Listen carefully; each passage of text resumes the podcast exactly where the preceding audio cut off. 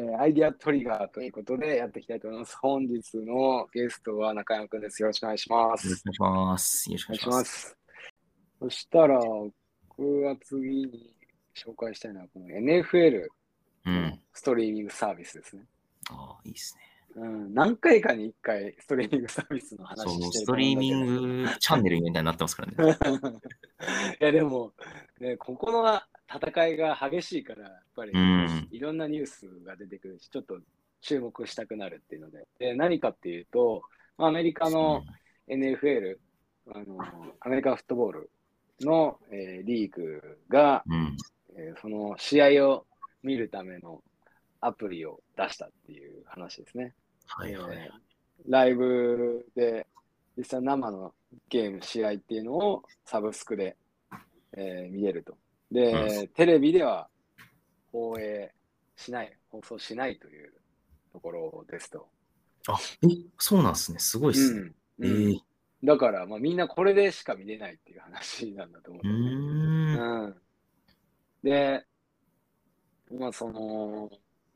大体そうね、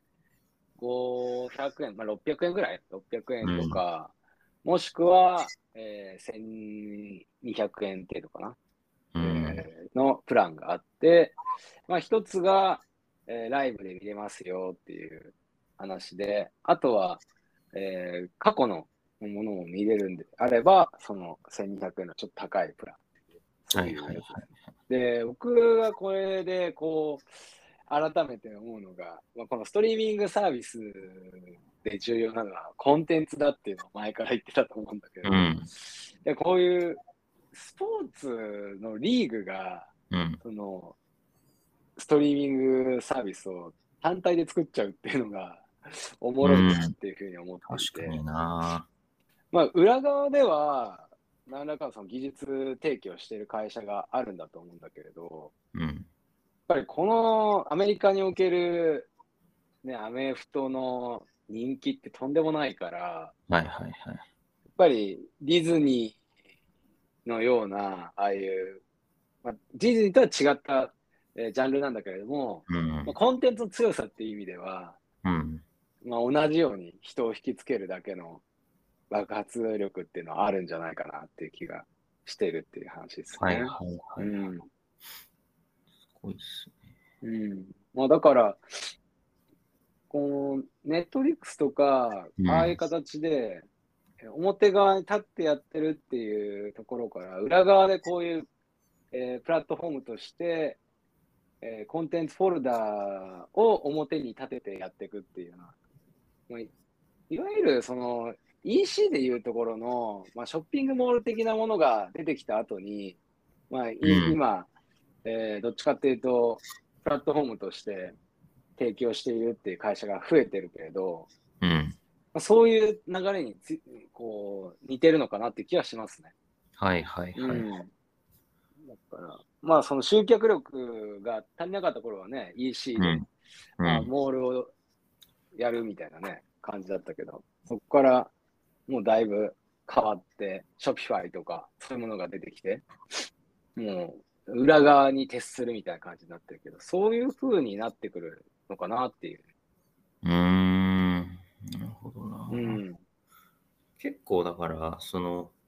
プラットフォームで、まあうん今ね、ストリーミングで見放題みたいな感じかもしれないけど、徐々にこううん EC 化も進む可能性もあって、ペーパービューっぽくなるんですかね。だから。EC というか、なんかそのうんプラットフォームを裏側で提供するっていう感じで、ああ。だから、あの今までは Netflix とか B2C、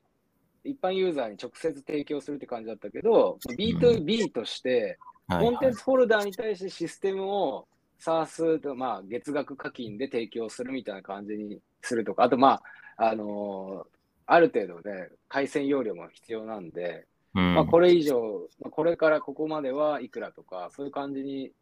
まあ、重量課金部分もあると思うんだけど、コンテンツホルダーに、えーそのプラットフォームを提供するということで、コンテンツホルダーがその裏側のシステムを使いながら、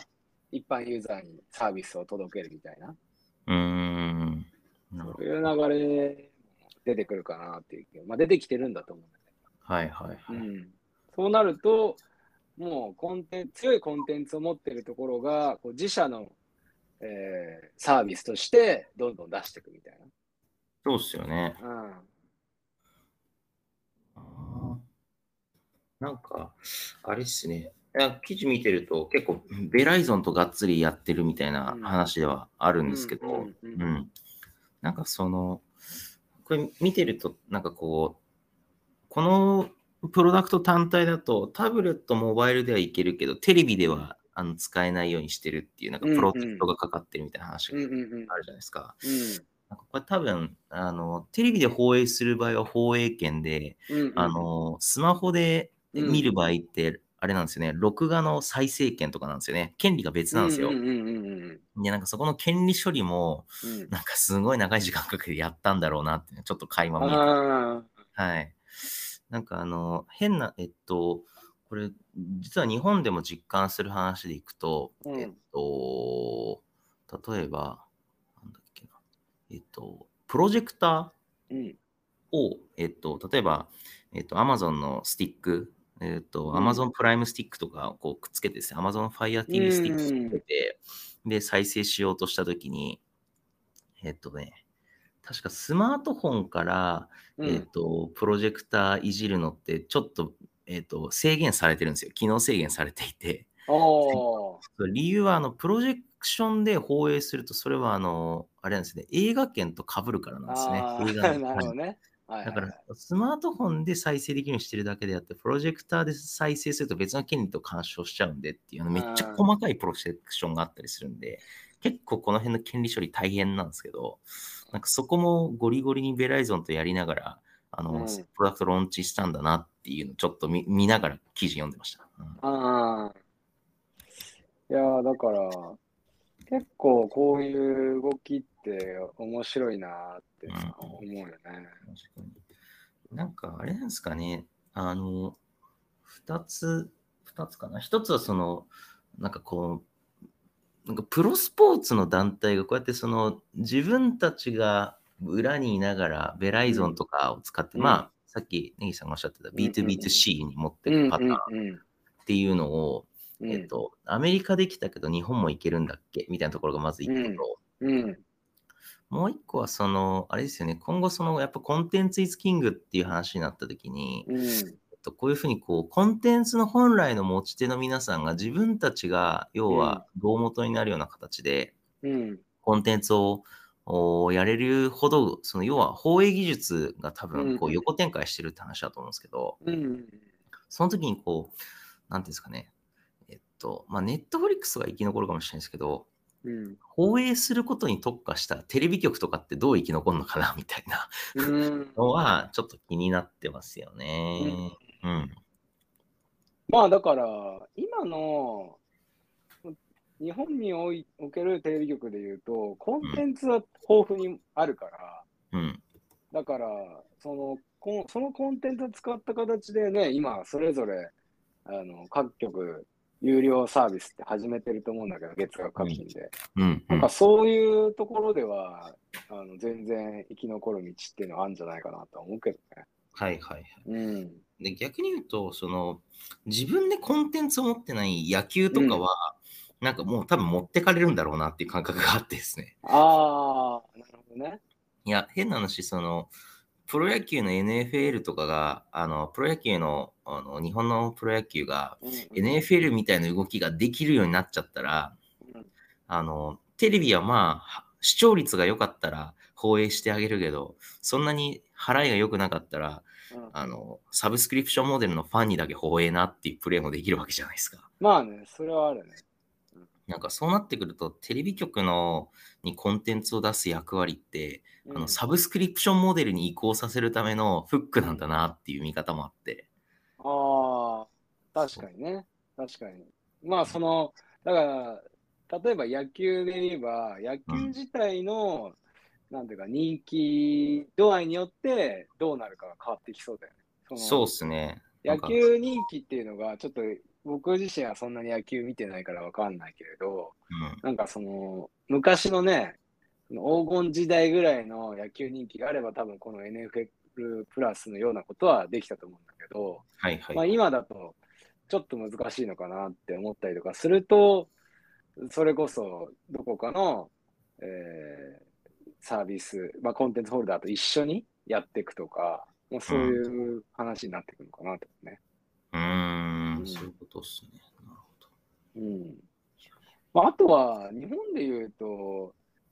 うん、まあ、ジブリとか、京都アニメーションとか、うん。ああいうところっていうのが、こう、プロダクション単体としてこういうサービスやったりとかするのかなとか、